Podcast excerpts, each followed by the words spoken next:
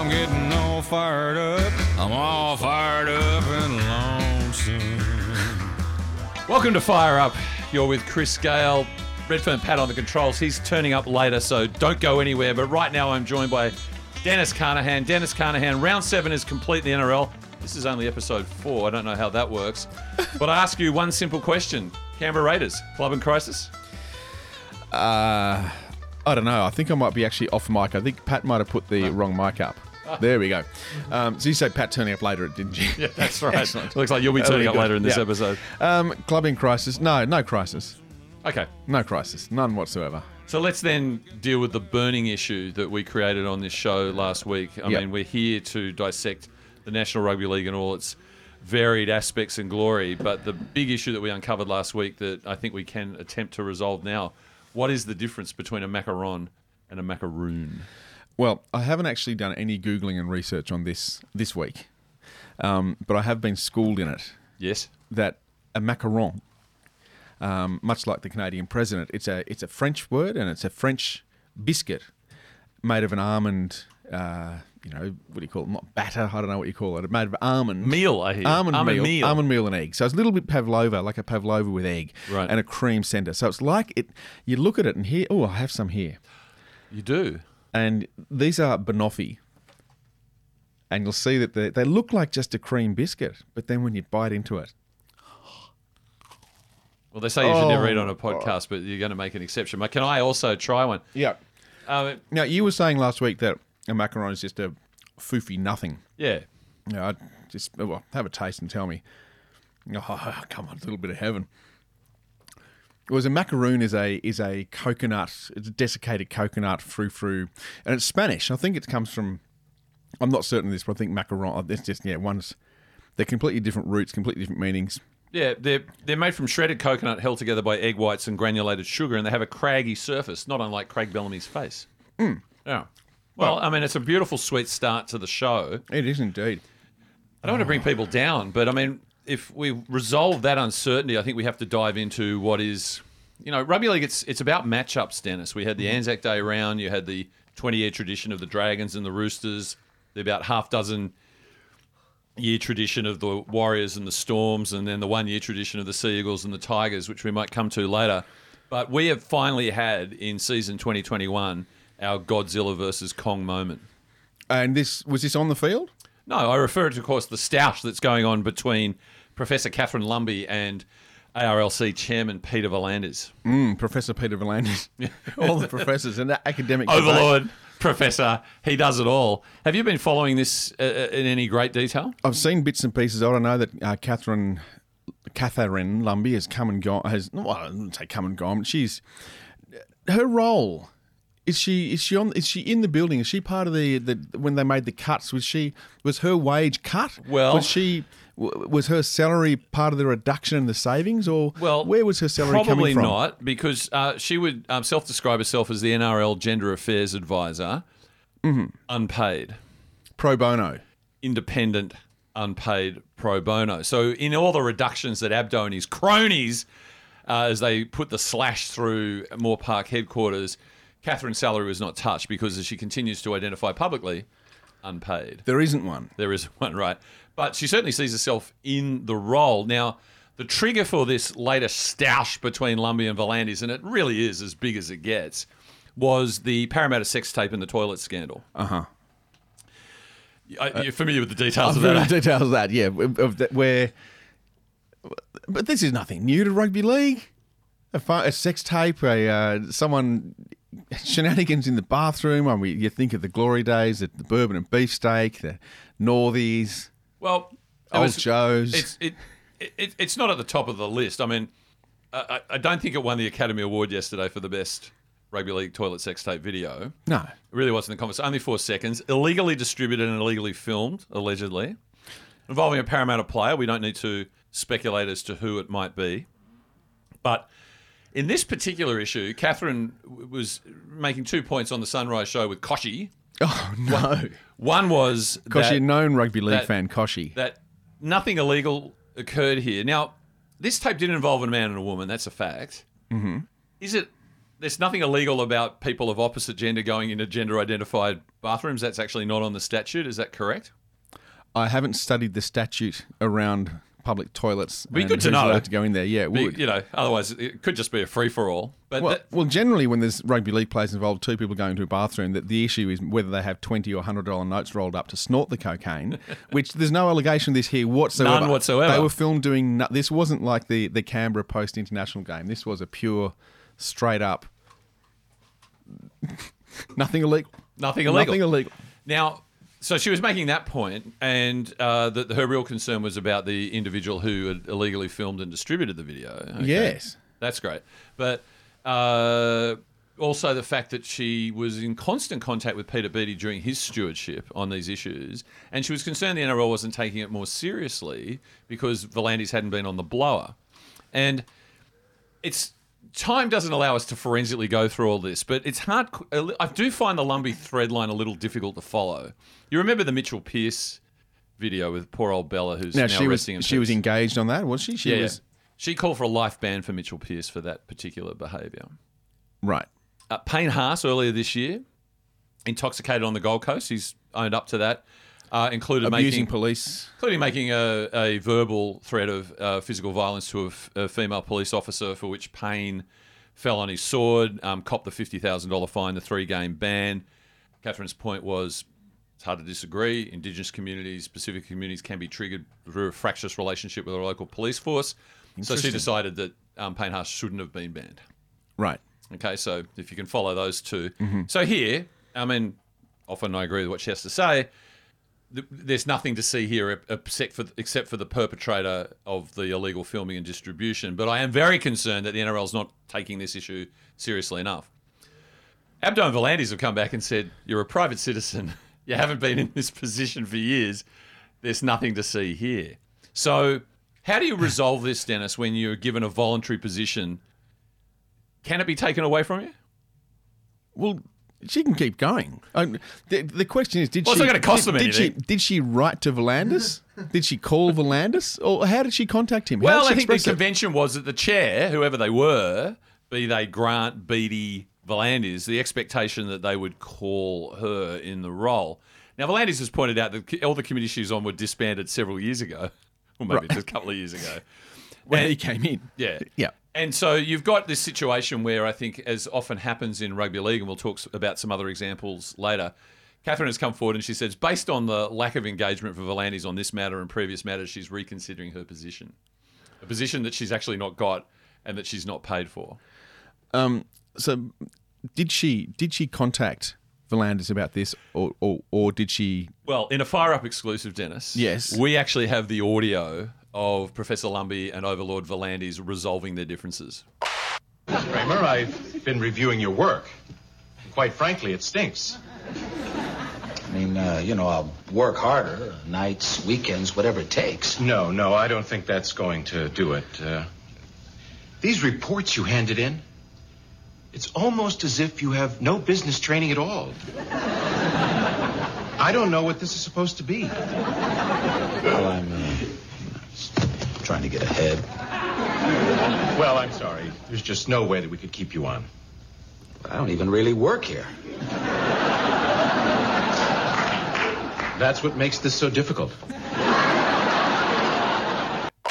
So I think that's uh, probably a, a line under Catherine's role, but she's quite right in calling for someone should be replacing her in the unpaid pro bono position, which she hasn't been filling for the last two years. So some work to do there. The other big issue, I think, that continues to run and run, Dennis, and your Canberra Raiders are mixed up in this up to their necks, uh-huh. is the Penrith bad boy oh, yeah. issue. Yep, yep, yep, yep, yep. Now, we're calling them the Kardashians. Yep. You know, they're nouveau riche, they're, they're, they're sharp, they're well-dressed. They say they represent Mount Druitt, whilst I'm sure they've all bought apartments in Bondi. Yep. They're driving Audis. And, and pink party buses. Yeah. And, and people have bought into the narrative that they are bad boys. Do you see them as bad boys, or are you just seeing these are young men thriving, dominating the league, enjoying their craft? I, I think I, we defer back to last week's episode. They're mug lairs. They're layering up and they're mugs. That's that's all it is. They just they haven't done anything. They're layering up. They've, you know, Ivan's saying we've had some success. Ivan, you didn't win. You lost the grand final. You're a loser. They're, and they're layering up. Now, I know that I'm... I'm maybe this is because I have green eyes, a green shirt currently, and and uh, will listen to everything the Don says from Canberra and, and fall in behind it. Because uh, I noticed that Kurt Mann from the Knights, after the Knights had their pants pulled down by the by the Panthers last week, um, he came out and he actually said in his post-match interview, these guys are great, they're playing great footy, and they, they really they gave us a flogging, and, you know, I believe they're entitled to to layer up. They should be able to go out and celebrate. They're playing great footy, they're celebrating, they're having fun. Why shouldn't they? So that to me says that Kurt Mann and the Knights are in fact mugs. Mug layers. They're, well, they're not mug layers because they're not mugs. Layering up. They're All just right. mugs. Well, but doesn't Australia, don't Australians love mug layers at their heart? Well, larrikins maybe, but mug. I, I think so. And I have to say, having seen a lot of the Panthers playing this year, Luai, who is the Cap- what are you calling him? Captain Arrogance. Captain Arrogance.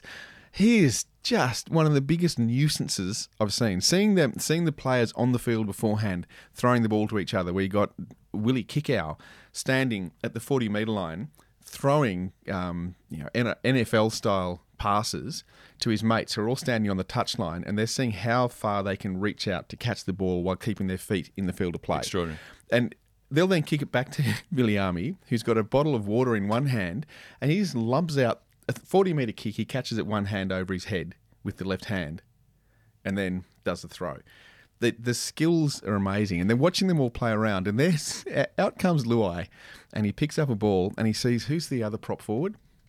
The Panthers? Uh, uh, Fisher-Harris. No, no, no. no Martin, Martin? No, no, no. Leota. Which one? Moses Leota. Leota. Leota. Leota standing there looking fairly angry. He's got his headphones on. And Luai pegs the ball at Leota and then hides behind Viliame Kikau. Hits Leota in the head, knocks his headphones off. And all you hear is Leota yell out across Brookvale Oval, "Where the fuck is he?" Like, he, he knew who it was. Well, I think the Captain Arrogance moniker will probably stick with Luai, and it's sort of a reverse. I mean, B J Leilua went back to Joey Leilua for probably obvious reasons. And I think Jerome Luai would be known as C A Luai going forward. But th- this issue that happened in the melee in the handsome Penrith defeat of your Canberra Raiders up at uh, Bluebet Stadium, I think it's described as, yep. a couple of weeks ago, continues to run. And there's a there's a protagonist here, Michael Chammas from the Herald, who writes the sort of what's happening in football, the Buzz equivalent. Uh, column in the inside of the back page of a Monday. You know, so everyone thought it was Crichton pu- pushing an innocent Joe Tarponet just waiting to be subbed on, and your poor old trainer just put the hand on the back of someone and copped a ten grand fine. But Chammas has revealed it was Jared Kroger who started the whole thing. Oh, yeah. He pushed Liam Martin as he ran in to celebrate Charlie Staines' try. Uh, there were people close to the Panthers say there's nothing tough about Ryan James, who slammed the head of an unaware and former Tiger Matt Eisenhuth into the turf when the referee wasn't watching, or Jordan Rapana abusing young Penrith players after Croker scored a try that was overturned. And it goes on. Hudson Young, he's got form, yeah, pushed poor old Viliame Kikau in the back to start an all-in push and shove. So Chammas feels that uh, it's not the Penrith are, uh, at fault here, it's the Canberra Raiders. And that is this is just a case of mistaken identity. Is this true? Making them layer up. Chammas, Chammas who, let's see, what does Chammas do after the game? He goes over to Panthers and gets on the Terps. Oh, that's an allegation. That's not necessarily proven, is oh, it? Oh, no, that's that's what he did with Michael Carayannis. The two of them went over there. They were... Oh, your mate Carayannis? Yeah. So the two of them, but they, uh, I believe Carayannis, I'm not sure, I'm not actually certain where Carayannis is from, whether he's from Penrith or because he's a Dragons fan, but Chammas unashamedly grew up in Penrith and is a, a Panthers fan. So, yes, he's an apologist. That would be like me writing an article about Penrith. Right, well, some sort of... As three, a Raiders fan. Three weeks later, he's in the paper again on Monday saying Stephen Crichton has shed some incident on the uh, light on the Tarponet incident. So, whereas Penrith were described as arrogant and cocky, Chammas says, interestingly, Crichton said he saw no issue with it. Me grabbing Tarponet, I thought it was all fun and games. I've seen other sports and teams do it in the past. Now, I've always been doubtful of people who say if kids watch violent video games, they're going to go out and, you know, commit atrocities. But... Uh, Crichton's sort of saying, I'm just simply copying what I'm seeing on T V. I don't regret what I did. It was having fun and doing what we like to do. I don't didn't think it would become such a big deal. People say when we carry on, it's arrogance. Then when we don't do anything or celebrate at all, we're being disrespectful. Now, I have some sympathy for Crichton here because I think they are aware of the press. And I don't know if you saw Matt Burton, who's desperately trying not to go to the Bulldogs next year, run yeah. round to score a try under the post, and he's about to launch into the swan dive. And he and stops. He, and, and he's actually he's pulled up. Hang on. Yeah. Cocky, arrogant, bad boy. We need to be Put handshaking. He's pulled out. And I yeah. hate to see young men in their pomp second-guessing themselves because of some Canberra agenda, Dennis. What's going on? Well, I have to say, with Stephen Crichton and the Tarponet incident, it did remind me of the whole Sam Thaiday packing into the wrong scrum sort of thing. And it has happened before. It has happened before with the Raiders with the Storm, where the Storm is celebrating a try and they've pulled in, I think it was Curtis Scott. Yes. They pulled, they pulled him in to celebrate.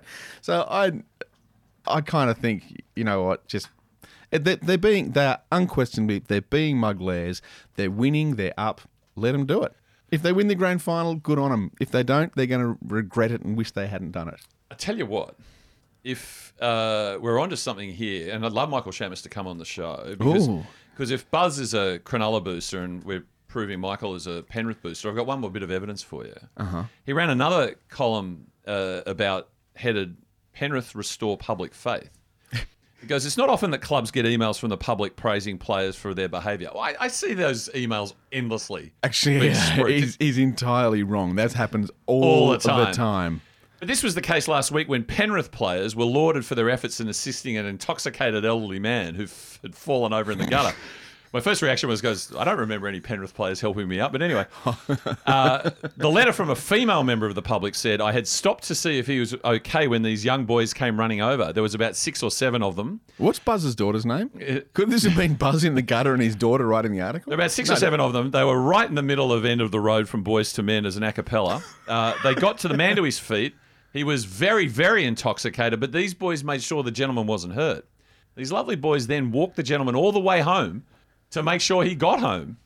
The young gentlemen need to be recognised for what they've done. They've certainly restored my faith in young people again. I have a few questions here. First yeah. of all, the female, unidentified. Uh-huh. Secondly, Penrith players, a la Maggie Thatcher. Can you name them? Who are they? Who what are, are these people? Yep. They're not named. Now, the witness who sent in this almost unprecedented email about rugby league players doing a good thing, who happened to be from Penrith, she's not only observed their behaviour, she's actually accompanied them on the way home to observe the good deed being done in all its glory. So in other words, she's not just been at the scene where the man is drunk. She's actually observed the boys helping him and walking him all the way home to May home. Hang, hang on. What, did, did he specify where? Was this after the game? This is, when, it, when there's no this? context. This is just somewhere, sometime. Right. So were they out on the terps? Because if if you if you're familiar with um, Panther Park, Penrith Stadium, Bluebet Stadium, whatever it's called at the moment, uh, there's nothing for miles and miles. Oh, there's a hog's breadth across the road. There's Panthers World of Entertainment and the skydiving centre and the aqua golf and that whole world that's in the, the you know Sizzler in the car park. There's all that stuff. There's no houses. Old yeah. mate's not walking home from no, there. No, mate. I mean, I mean, I, I, look, I don't want to. I, impu- suspect, I, don't want to I, suspect, I don't want to impugn a respected nine journalist. I do wonder whether these players were in fact out walking from house to house. They'd, they'd found a house full of nubiles. They've been making TikTok videos. They were right. going to wander off to the next house full. Yeah, representing the Druitt. Yeah, get in the, the arty. I simply say that there's some potential that this is made up. Possibly. I'm, ha- I'm happy to be corrected otherwise, but I want to see these players identified. And I will say to Michael Chammas, just guys walking around in Penrith jumpers doesn't necessarily make them Penrith players, in case that's what she saw. And are you going to put an open invitation to Michael Chammas to come on the show to I, defend himself? I would love. And if you got a through line through Michael Carayannis... Michael Carayannis won't listen to me. Right, but bring him on. I'd love to have him. Um, oh, look, finally, have before go. we go to the break, the merry-go-round has started, Dennis. Yeah. Now, it's not it co- it's not the coaching carousel yet, which we might come to, because oh, we've only lost that's, one. That's not far off. Possibly two. They might be cranking up. But the, the halves merry-go-round is in full effect. And Redfern Pat, who is our fact-checker here, has a very clear explanation of the content of the merry-go-round. Tom Dearden has just left the Broncos to the Cowboys, who have Jake Clifford, who's signed to the Knights next year, but may leave immediately.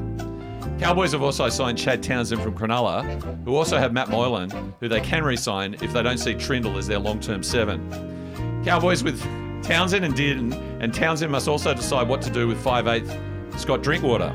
The Broncos, who also have Anthony Milford off contract, may sign Manon Reynolds, who has only been offered one year by South Sydney, who may choose to extend Benji Marshall's stay should Reynolds leave. Mitchell Moses, who rejected an offer from the Eels, may also go to Brisbane, which may see Reynolds at Parramatta if Cronulla don't re-sign Moylan. Um, I think the ball is under the middle cup. Is that what we're playing here? You're on fire up. Let's go to a song. I found your jacket with your front door key.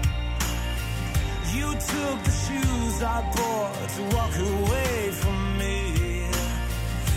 I can't even pour myself a little wine, 'cause every glass is stained in your lipstick shine.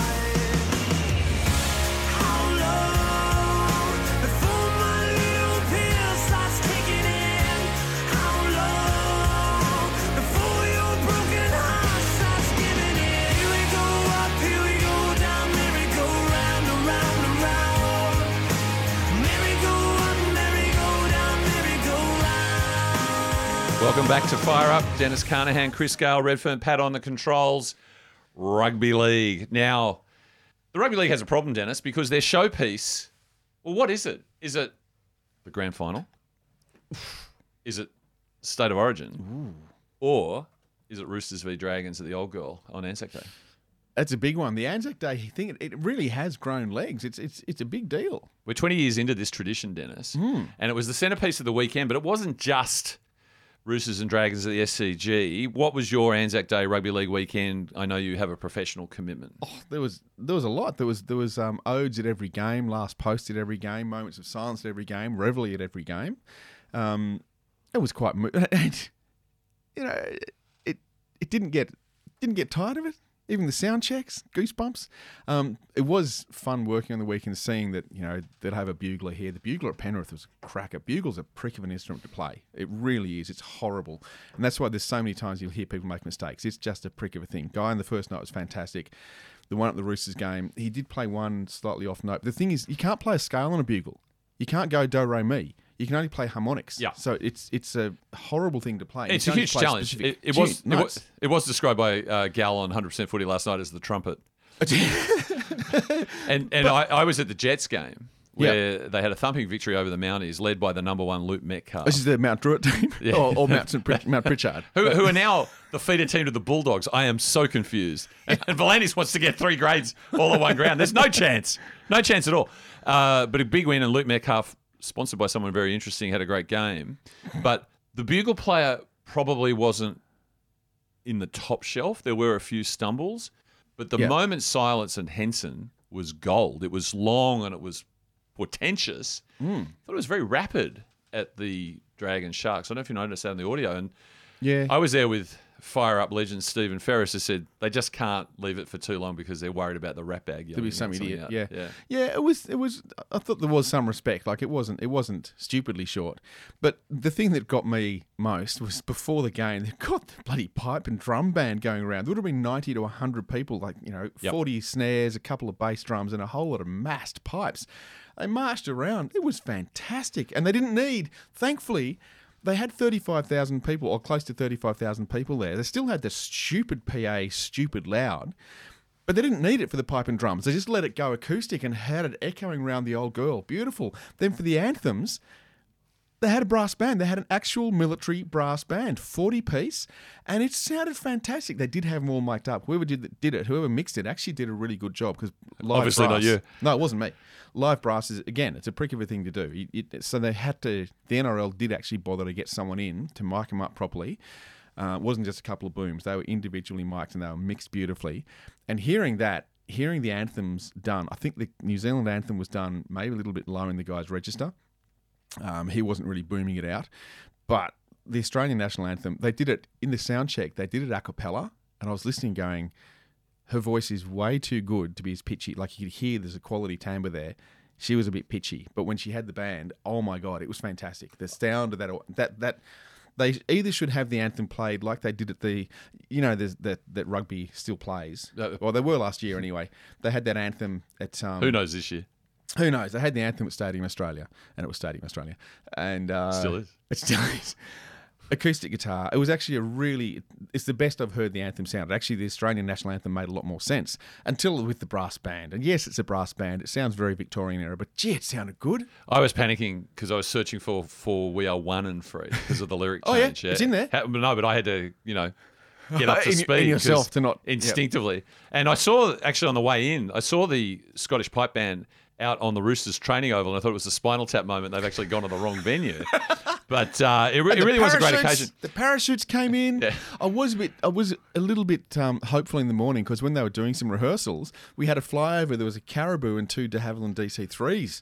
Uh, sorry, Douglas D C threes fly. I was thinking, oh, yes, please. There was also a, um, I didn't see it. I heard it. I think it was an F thirty-five, not the F eighteen. Um, not a Hornet, but it, you know, I was thinking, there's nothing you can't beat.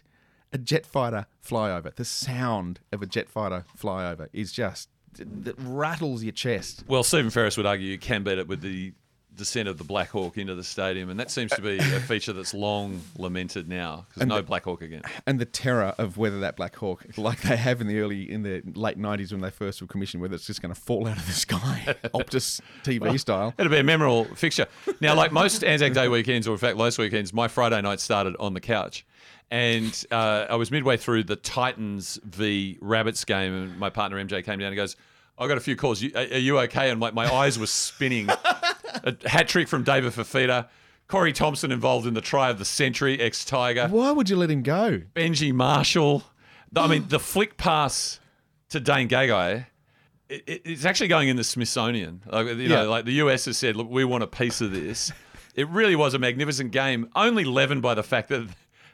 What really put me laid out on the couch was watching the Broncos try and take on the Eels up there in Darwin as uh, Brad Arthur sucked down the water yet again. Yes, yeah, see, I, I, I don't know why, I don't know what possessed me, what demon possessed me or something. I tipped the Broncos. I just thought that they're things due, and I tipped. And in the tipping contest, I mean, uh, if you lose this particular week, there's a punishment involving silly exercises and a pink cheerleader dress. I did that yesterday. Redfern Pat pointed out to me an article in the week that uh, uh, Kevin Walters, l- looking at the roster, wants to get rid of eighteen players, which means his entire team plus the eighteenth man, which came into effect three times on the weekend. I mean, all these rules that said no one said would ever actually yeah. have an effect. Well, six again, that has. The two-point field goal. Oh, the eighteenth Chris. man. Oh, Chris. But as Pat Redfern Pat does say, where's the avalanche of twenty forties? The, uh, the, the eighteenth man, the first ever eighteenth man, who was it? The Bulldogs player that came on. But Meany, wasn't it? Meany. No. Um, Brandon Wakeham. Oh, Brandon, Brandon Wakeham, of Brandon course. Brandon Wakeham. He's come on, and after the game, like they were, obviously they've had their first win in seven weeks. They've, they've been shot for three years, and they've had their win. um, Michael Carayannis approached Brandon Wakeham afterwards, like, and Brandon Wakeham's got, you could hear it on the mic, "Oh, did I get man of the match? Is that why you're coming over? I, I did good, eh?" And, um, well, I mean, everyone highlighted Trent Barrett was in tears after the result, and he was on N R L three sixty, and they said, "Trent, you're very emotional." And he said, and we assume that's because it's your first win in seven. He goes, no, no, I'm just part of history, the first eighteenth man game. It was just oh, yeah. really, really moving. The um, story for me, though, about the West Tigers we'll come to in a moment, but I just want to say about the main game, Stephen Ferris, I was very much lucky to be part of his hospitality in the Sheridan Suite, Ooh. which is the inner, inner, inner, inner circle full of ex-footballers, the likes of Ricketson and Minicello. And this is named after Sheridan Sturgis. The captains of industry, ministers such as Ministers Payne and Ayres and... Uh, Telstone Payne? Oh, no, Maurice, not Telstone. Buzz Rothfield, who I didn't see. Yeah. I, you know, had a great chat to Mikey Robbins, who's got a new uh, podcast on this platform, which is a history po- podcast he's doing with Paul Wilson. And I said, "Well, Blocker Wilson." Blocker. He goes, "No, it's not Blocker Wilson at all. It's a podcast that's called, as I dial it up now, uh, Heroes and Howlers, and the rest is history on the Diamantina Podcast Network." But I was sorry to miss Buzz, but in amongst the symphony of fruit that was in the pavlova that we had for dessert, yeah. I did run into David Gallup. Oh, come with us and Gallup. How yeah. was it? Could could it be possible that Buzz was actually just going out, because I think there is an A T M at the Old Girl. He was probably just sitting there trying, getting cash out and trying to find the Chinese restaurant. Well, the first thing that David asked me was, um, I've got all these messages on my phone from Catherine Lumby. What's going on here? You know, um, uh, and looking for a reference or something. I don't know. But he was reminding me of the very first time that we really uh, spent some time together. On Fire Up? No, no. It was at two thousand four on a very wintry night at Leichhardt Oval when The Melbourne Storms were taking on the West Tigers. That's never going to end good, is it? Doesn't end. No, it's, it's well, it depends which way you look at it. But uh, we were in an outdoor box area and I was with my mates Gorry Anderson and Coleman, and we were joined by David Gallup and Graham Annesley and Shane Matisky, I think, from in memory. Your box? Yeah, because they were just looking for somewhere to sit, right? And I only had four seats, so I said, you're more than welcome. And uh, Stephen Gorry in particular, good friends with David, and David, during the course of the game, was sharing texts from the great Gus Gould saying, this referee is lost control. This is out of control. He He's not handling this game. And it's just this stream of texts coming in. So Gus is sitting was at home, texting the C E O yeah, about, of the National Rugby League about the poor quality of the referee. About the referee. And a team, not a team which he had a particular interest in, right? But this was coming in constantly. And then, of course, very famously, Danny Williams, king hit Mark O'Neill, got fourteen weeks for it. And then a minute later, uh, Gallup turned around and showed us his phone and there was another text from Gus, told you. So so you could say Gus had the ear of the C E O. Very much so. And was in the ear. I was sending text after text. I don't know that he had the ear of him. He just, he just, he has his number. You know, so that'd be enough, I think. Because I know, there was, I, I'm surprised he was reading this. No, there's a certain, um, a certain New South Wales Rugby League selector from Penrith, Greg Alexander, who, uh, there was controversy, in the, this is a couple of years ago, controversy in New South Wales camp. And the selections were going to be announced that night. And I got in the elevator with him at the S C G. And he's, yeah, I've been on his, when he was on radio with Gibbsy, I was on the show a few times. And so we we know each other. He knows I'm a Raiders fan. He slaps me for it now and again and asks me hey, what I thought of the ninety-one grand final. And he showed me his phone. It was forty-two missed calls. Buzz. forty-two. Well, if you remember Brendan Cowell last week saying every time Buzz sees him, he comes up and he goes, got, got me gossip. Got Now, one of the less pleasant experiences of that day was walking across to the S C G and watching the West Tigers versus Manly Ringgold Seagulls out at Bankwest Stadium. Did they play? They did. And when I left my car, they were, sure? they were ahead six nil. When I sat down also to have a look at the pipe band that was lost, I saw three tries in six minutes and it was all over. And, it, and what it says is that with the arrival of one Tom Trbojevic, Tommy Turbo, mm. Manly Warringah are uh, reinvigorated, rejuvenated and reignited. And the impact of Tom Trbojevic was very clearly set out by Benny Elias during the week. When you see Tom Trbojevic five minutes out from kickoff and you see him in that huddle, you're going to get a ten percent better result from the players. Now, that's a one hundred seventy percent better side. And that's all I can explain last weekend. Dennis, you help me out on these matters. Has Benny got the maths right there? Um, is that compound interest? Or is it, is it, wow. Oh, so there's seventeen players in the team, and it's ten percent better for each player. Yes. So Tommy makes himself ten percent better by playing in the team. Right. He, he makes even himself play better by turning up. I don't think Benny's seeing the big picture here, though, because if you look at the extended squad, if you actually looked at that impact, then you'd be two hundred, two hundred ten percent better, wouldn't you? That depends on your extended bench. I mean, you've got the eighteenth man. Right. Now, he may or may not come, so it's one hundred seventy to one hundred eighty percent. You know, there's a degree of, you know, plus or minus ten percent in there. I think he should have said one hundred seventy percent uh, plus or minus ten percent. So if I'm one of the rival coaches, they're probably looking at those mathematics or particularly concerned about the positive impact the eighteenth man has for Manly as opposed to other teams. Mm, yeah, of course, he, he can potentially make put it up to one hundred eighty percent. It's extraordinary, really, isn't it? And this, you know, people talk about one hundred ten percent being being big. one hundred eighty percent, one hundred seventy percent. That's that's even bigger. Well, that's to anyone sixty, who's or sixty, to anyone who makes the joke, when people, you know, uh, I think it was John Glenn and the Right Stuff, and we might be coming to him a little bit later. Uh, said I give one hundred ten percent to everything, and people go, it's not physically possible to give it one hundred ten percent. Well, I just say Elias Maths says you can. one hundred percent you can. You can. Oh. Now, I asked whether your club was in crisis. Of course, the headlines uh, just set it out in bold print this morning, Tigers mm. in crisis. Yeah. Articles written by luminaries, Andrew Webster and Paul Crawley. Crawley really turning the screws by listing all the players we've lost and what they've achieved having left us. And now, can I just ask, is Crawls on Media Watch this week, on the Fire Up Media Watch this week? Because he was a star last week. No, he was week. great last week, wasn't he, about coaches? yeah. Uh, I don't think time will let us go into all the aspects of it, Dennis, but just some of the characters. Lee Hadjipatelis, the chairman's come in for a bit of a bake from Webby today uh-huh. uh, for talking too much. and that probably rules me, me out of ever being the chair of the West Tigers because I talk too much. Well, who was the previous chair? Uh, that was, gosh, Barry O'Farrell, wasn't it? Well, he yeah he got in trouble more for the the well, no, Barry, bottle Barry, of red wine than he. Barry O'Farrell was very briefly in the role after Marina left. Yeah, and I wouldn't call him proactive, is how I'd describe it. I do love Barry though. Do you? Oh, I do. Barry. Um, I met one of his advisors the other day at I, the S C G. When I was doing political songs for Fairfax, I did a song about Barry um, when he was up against uh, Christina Keneally. Uh-huh. And all the, the media was saying, she's hot and he's not, and had all these things. And he ran off to China. And the the, the story was that I'd dropped a microphone into his shower in the hotel in China, and there was him singing about Christina Keneally to the tune of Maria. Christina! And, um, Barry heard it, absolutely loved it, called me up, followed me on Twitter, started messaging me. Good guy. Like, get him on here. I, was, I, got, a few, I got a few questions to I'll, ask. I'll, I'll see if I can. Why not? He, um, I saw him at a, a music awards thing, and um, he came, it was just after I'd released That's in Queensland. And he'd heard it and loved it, and he made a beeline for me. So I'm standing there talking to Barry O'Farrell. Over comes Dennis O'Hanlon, head of Sony Music Australia. Oh, Barry, how are you? And Barry's gone, sorry, Dennis, I'm with the constituent. I'll get back to you. Brushed Dennis O'Hanlon to keep talking to me.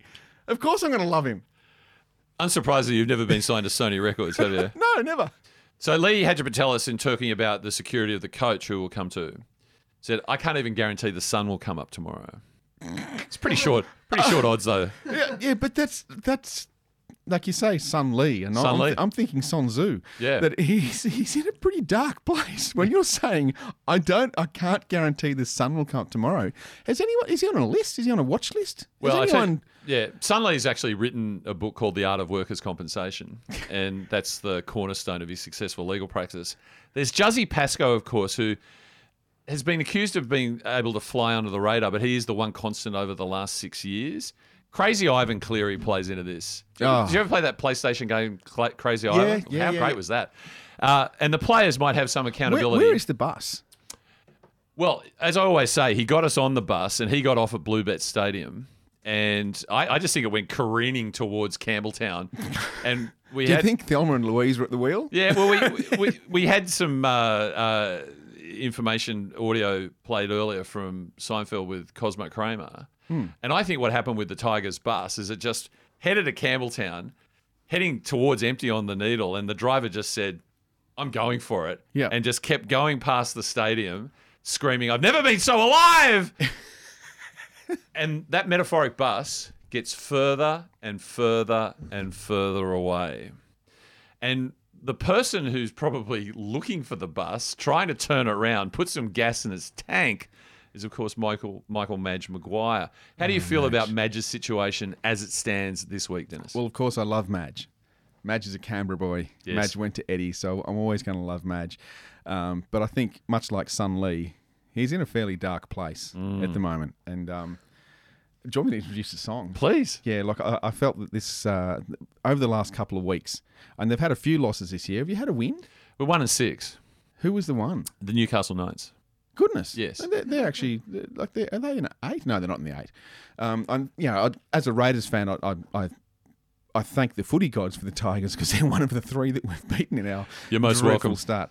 But uh, no, I, I was watching the game last week and, and the week before, and uh, there was a couple of things that stood out to me. And I felt there was one particular song that he needed to hear.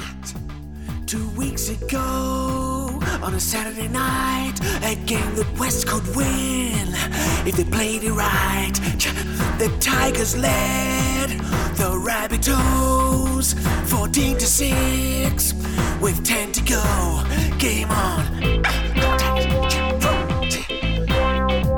Then Gay Guy scored a Rabbits try, a two-point field goal, and the scores were tied. One minute in, golden point extra time.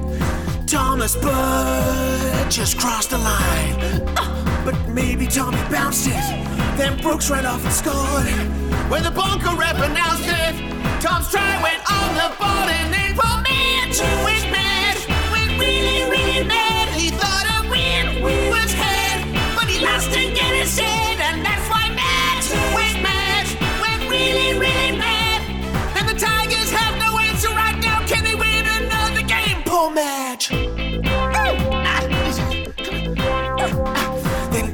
week at Western Sydney Stadium, the Tigers team were at it again. Manly smashed them forty to six. They tore the Tigers' defense to bits. But to have a try awarded, and then when it gets reviewed, turns out the other team has scored it. What a Tigers way to lose, and that's why Mitch went bad, went really, really bad. He thought a win was had, but he lost in game instead, and that's why Mitch went bad, went really, really bad. The Tigers have no answers right now. Can they win another game? Oh, Pat. Hello, Pat. How are you? Good, Dennis. Those macaroons were delicious. Thank you for that. Well, it was still there. Still warm. Now, just before we get into flaming feedback, which is the thing we really want feedback uh, on our socials for as to what we should call the segment where Pat talks about what's been happening on the Fire Up socials during the week. Beautiful song there, Dennis. You enjoyed that? I did. And, of course, Tom Burgess features heavily. Did you see that after their uh, come-from-behind victory against the Gold Coast Titans on the weekend, some of the boys ended up at Sin City nightclub on the Strip in the Gold Coast? I didn't know that, and I'm, I'm hoping that no one was having any shenanigans in the public toilet with a phone hanging over the there, top. There's no it... Parramatta sex tape issue. This was simply Good. Tom filmed chatting to a female, and people wanted to conflate that into some enormous scandal. Now, and the way the Telegraph ran it, just a week after their fiancé announced details of their upcoming nuptials.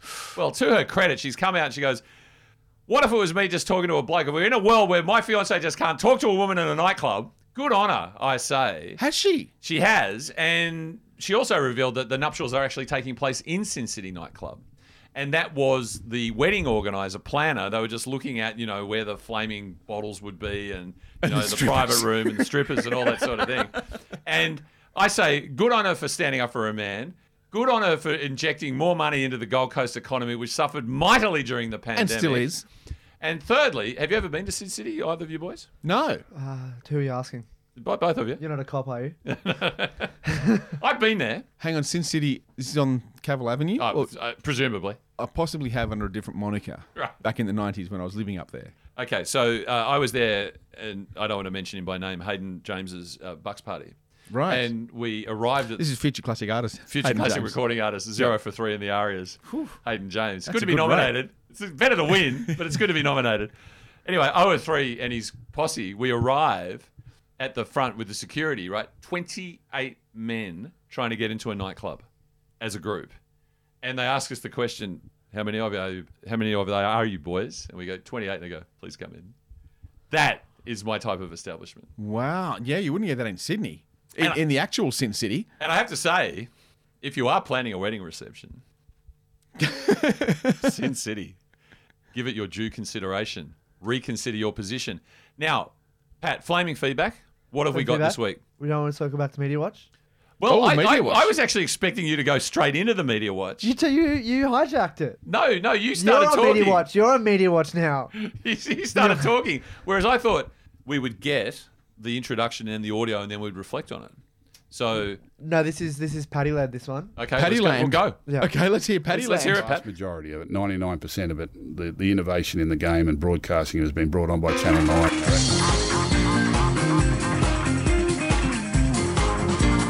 I'm not going to answer any questions. I've done my job. Thanks. Fisher Harris giving away the penalty there for the late shit. I've been covering football for four decades and I did not understand it. So we got a bit of feedback yes. this week. Oh, actually, now we're back to fan feedback. What a, what a mess. Anyway, we get a bit of feedback. There's a lot of talk this about... Is, sorry to interrupt, but this is like when I turned on my screen and it said West Tigers eighteen, South Sydney fourteen, and they're reviewing Tom Burgess scoring a try, and I go... In I've golden gone, point. I've gone through a wormhole. Okay, okay. Where, where are we now? We're at Flaming Feedback? We're at Media Watch. So a lot we're of people have been talking about Channel nine's coverage yes. of late. Yep. Yep, a lot of feedback. A lot of feedback going to Paul Barry. Feel free to send some to us because we'll we'll jump in and sure we'll jump in and investigate it too. Sure. So I normally watch Fox. Tell us how uh-huh. much you love Matt Thompson. Uh, he's all right, just as long as he's only talking footy. Okay. I think he gets a little bit colourful. he's, he's he gets a bit colourful otherwise. But I watched. I started with the game on Sunday. Who okay. Was, who was playing on Sunday? Playing on Sunday. Well, Roosters Dragons. Incorrect. Now, Rooster v Dragon at S C G. Rooster v Dragon game. Rooster v Dragon. I stand corrected. So Gussy's all over it. And Rooster, Dragon. Yeah. Panther. Yeah. Shark. Raider. Titan. Storms. And Gus, pretty good analysis. Pretty good analysis normally. Yes. This is this is his analysis from the weekend. This is quite brilliant. Mm. It really is quite brilliant how he's created space here, Billy, isn't it? That really is brilliant. That's brilliant from the dummy half, Harry. Billy, that's brilliant, isn't it? I, I still think it's a brilliant pass from dummy half. Seven or eight minutes of brilliance from the young halfback. Sam Walker that got them out of it. Oh, it's been brilliant, Harry. Wow. Yeah. It's quite contagious. Doesn't stop with him. It's all of them. My God, he's a player, isn't he? He's a real player when he's fit, Jack Bird, isn't he? He's a player too, isn't he? Oh, he's a player. Yeah. Do you know which one he was talking about? Can you tell who he was talking uh, about? I'm hearing Tropic Thunder. Player. And then the the most the a lot of people talking about Sonny Bill going into commentary. Yeah, yeah. I think he's new. He's raw. He's raw. I don't mind it too much. Like mm-hmm. it, gives a, it gives a bit, but um. He gives a bit of what exactly? It's just different. Some different. I, I guess on the audio it's spectrum... It's not Matt Thompson talking about referees unionising, I guess. It's a different tone. It, the, the voice has a different timbre. Sonically, it's nice. He speaks very softly. I like that. It's my, my only issue is the content, that he it doesn't doesn't really add a lot. I'm with you. With the content. Some people are saying a little bit too much bro. I don't mind the bro. Yeah. Have, have you got any examples? Uh, not of bro, but I got a fair bit of Sonny. He had a lot. He had a lot. Hit us. Oh, I told you, mate. He's one to watch out. He's one of the elite games, elite... I just want to touch on how important this first ten, fifteen minutes are. So a bit raw. A bit raw. He did describe the Roosters and Storms as two diff- very different teams, didn't he? Yeah. Well, he said that there's two different teams playing out there. Yeah. Like, yeah, so, yeah. And then yeah. he had this this um, tactical tactical brilliance. To me, this is Melbourne at their best, eh? You know, just screwing those screws into that, nailing those nails into that coffin. Yeah. Screw the screws, nail the nails. All I got to do is get a bit of timber glue and, it, and glue up the glue lines. What do they do these days with coffins? Are they more likely to screw or nail? Wasn't it a bit... Uh, or is it just like a bit of epoxy or something? Surely uh, people, people just cremation now. Well, I, I don't know I, what the stats are on that. Land's never uh, been more valuable. You can't be You can't be burying people. I think... It's, it, aren't there? I think there are religions where you're not meant to... Where you've got to be buried. Oh.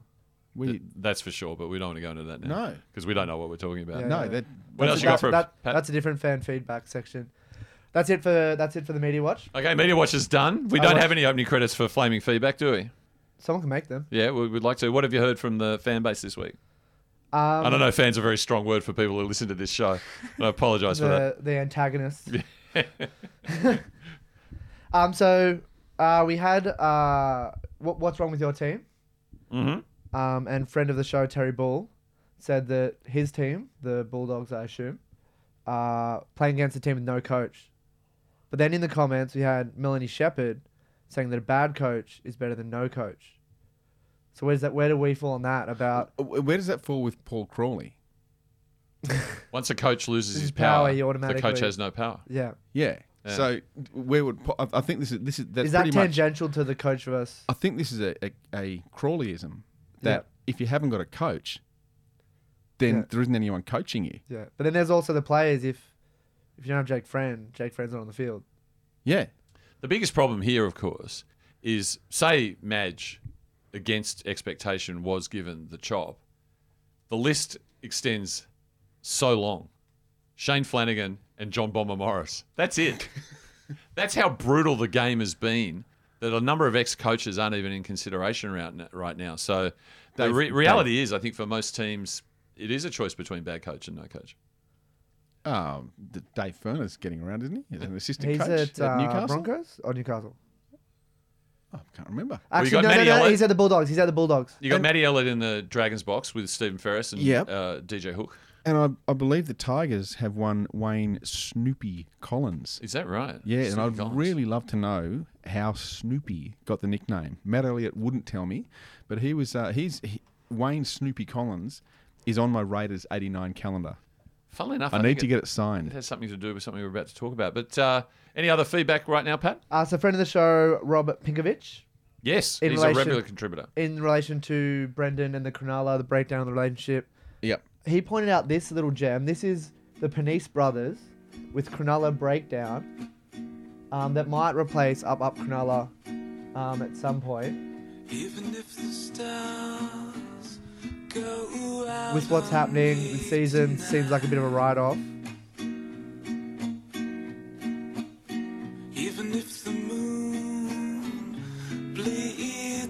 Replace, could you ship a shoey to this? Solemnly I think re- I might need to ship a shoey to deal with it. But well, I mean, we appreciate the contribution, Robert. What can I say? We'll pass that on to could we could replace Up Up Cronulla. This doesn't seem like a very celebratory uh, mood at Cronulla at the moment. I, I do think Up Up Cronulla is probably the best fan sing along. Yeah, look at it this league. way though. That was probably more appropriate for what happened down there at Shark Park, yeah. aka Cogra, the yeah. other day. Yeah. The new Shark Park. Anything else? And then in the, the Muglares, and we might finish on this if, mm-hmm. if either of you guys have anything else you want to get through, is uh, uh, Terry Bull also nominated Alan Jones as a Muglair, who's been a...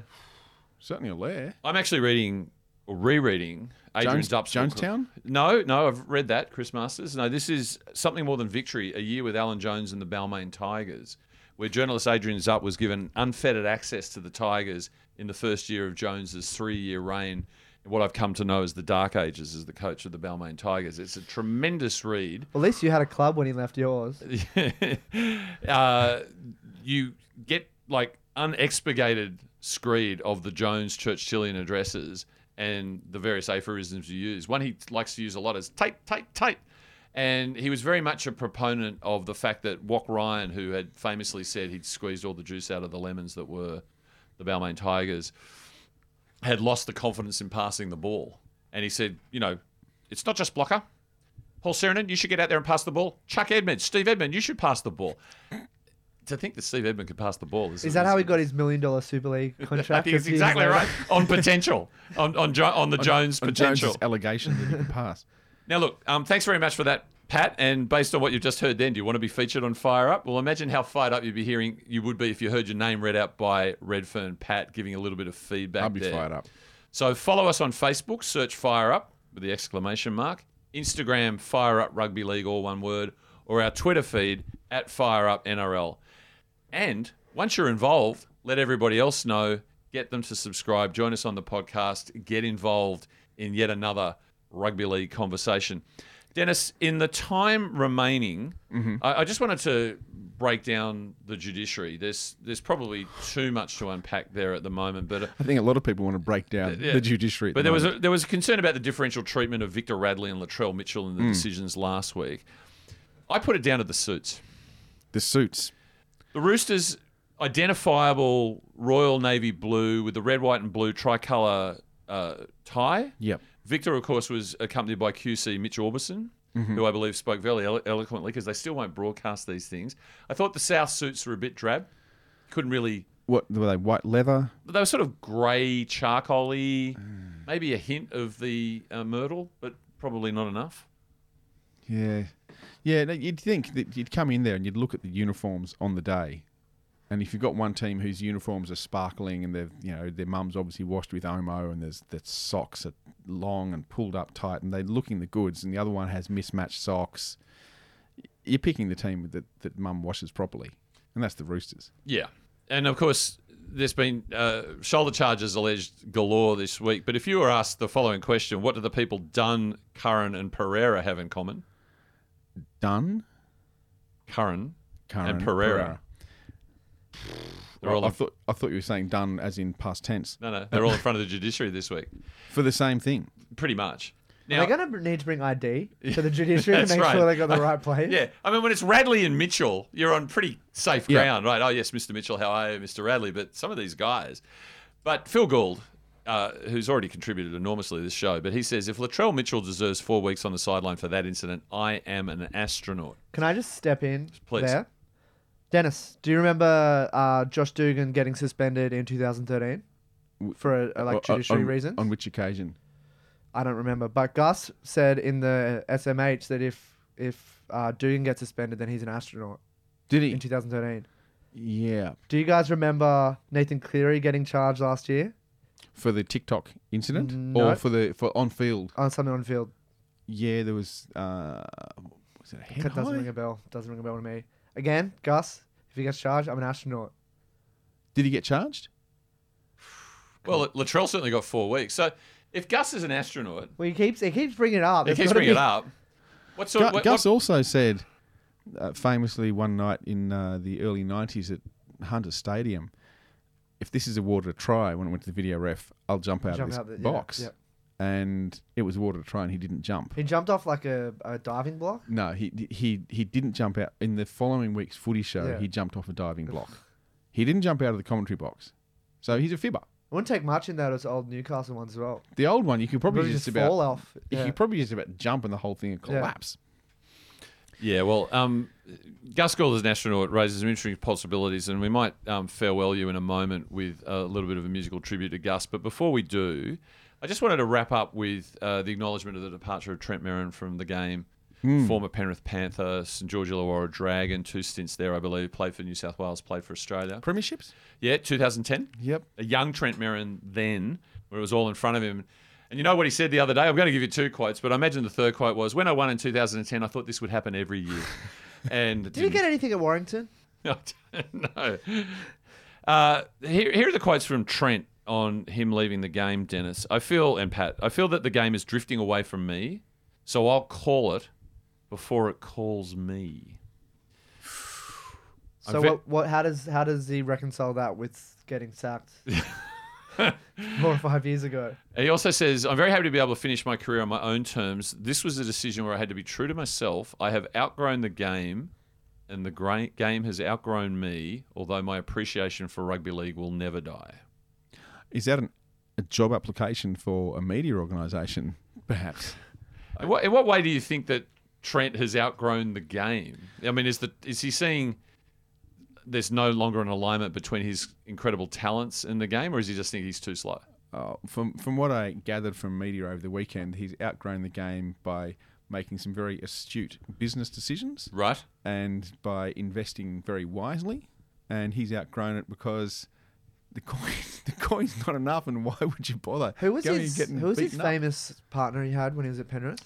Sally Fitzgibbon. Sally Fitzgibbon. Do you reckon that's the speech she gave him when... Yeah, that's exactly right. Trent, you've outgrown me and I've outgrown you. And I'm, yeah, going to call you before you call me. Uh, sadly, a story that was quashed this morning is that S A S Australia new cast member Sam Burgess, who's appearing along with Alicia Molik, Yana Pittman, Mark Philippoussis, Manu Fidel, Pete Murray. God, do you remember Pete Murray? I saw Pete Murray play at the grand final in... Yeah, how was that for you? Uh, it was a bit drab. And, and Bryn Edelston, who's most remembered wow. for being gifted the the, the Sydney piano? Swans, but she was yeah. also gifted the Cronulla Sharks at one stage by Jeffrey Edelston. God. Well, there was talk that Sam Burgess, because he's come alive again doing S A S, wanted to come out of retirement. But the story was written today, he can't come out and play retirement for the N R L because of the medical t- retirement rule. Well, I'll give you two words for that. Peter V'landys, yeah, you know, I think he can do whatever he likes. It's not one of his rules. Well, Greg Inglis is playing. Yes.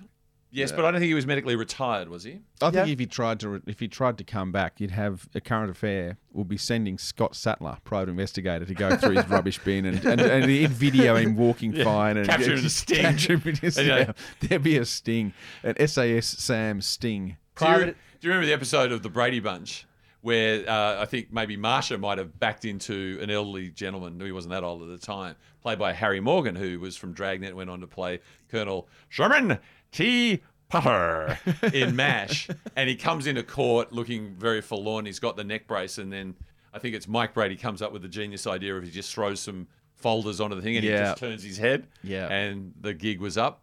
Sam, just think about it, but if you want to come play for the Tigers, there's room for you. We're, we're desperate. Anything to wrap up on, guys? It's been another great week. We're back uh, here next week with Stephen Ferris. I'm buggered. Yeah, it's great. been a it's been a tough week. It's been there's been rooms of mirrors. There's, we've lost Big Papa. Yeah, we've We're lost. Trying big, to find well, Big he's Papa. got to come back and he's got to come back and find the old Papa. Yeah, yeah. We don't, the new Papa with the, the Logan Waterfall. I suspect the Logan Waterfall might go. Old, old Papa sounds like one of those dogs that needs to get shot, doesn't it? Poor old old, old like old oh. Shep, the, old Yeller, old Yeller. The alarms with Canberra that Ricky does isn't upset. Oh, Ricky's you know, not Ricky's. Well, upset. I mean publicly, you know, like. He, you know, you think of Ricky when he loses, comes out in press conference, blames them. We actually won this game in my book. No, that's, that kind no, of that's, stuff. that's Gus. yeah, well, no, we, Ricky... well, he, well, Gus can't say we. He's like, you know, them. Yeah. But now, now Ricky feels like I feel like he's sort of accepting that they might be, might be as good as they think they are. You know, Dennis, that the not. the opposite of, of love isn't hate; it's indifference. Yeah. And if you're ever not. in indifference, that's that's that's not where you want to be. So very beautiful philosophical note to end on, and uh, thank you, Dennis and Pat. And I just want to leave you with a new theme tune that underlines the proposition: Gus Gould is an astronaut.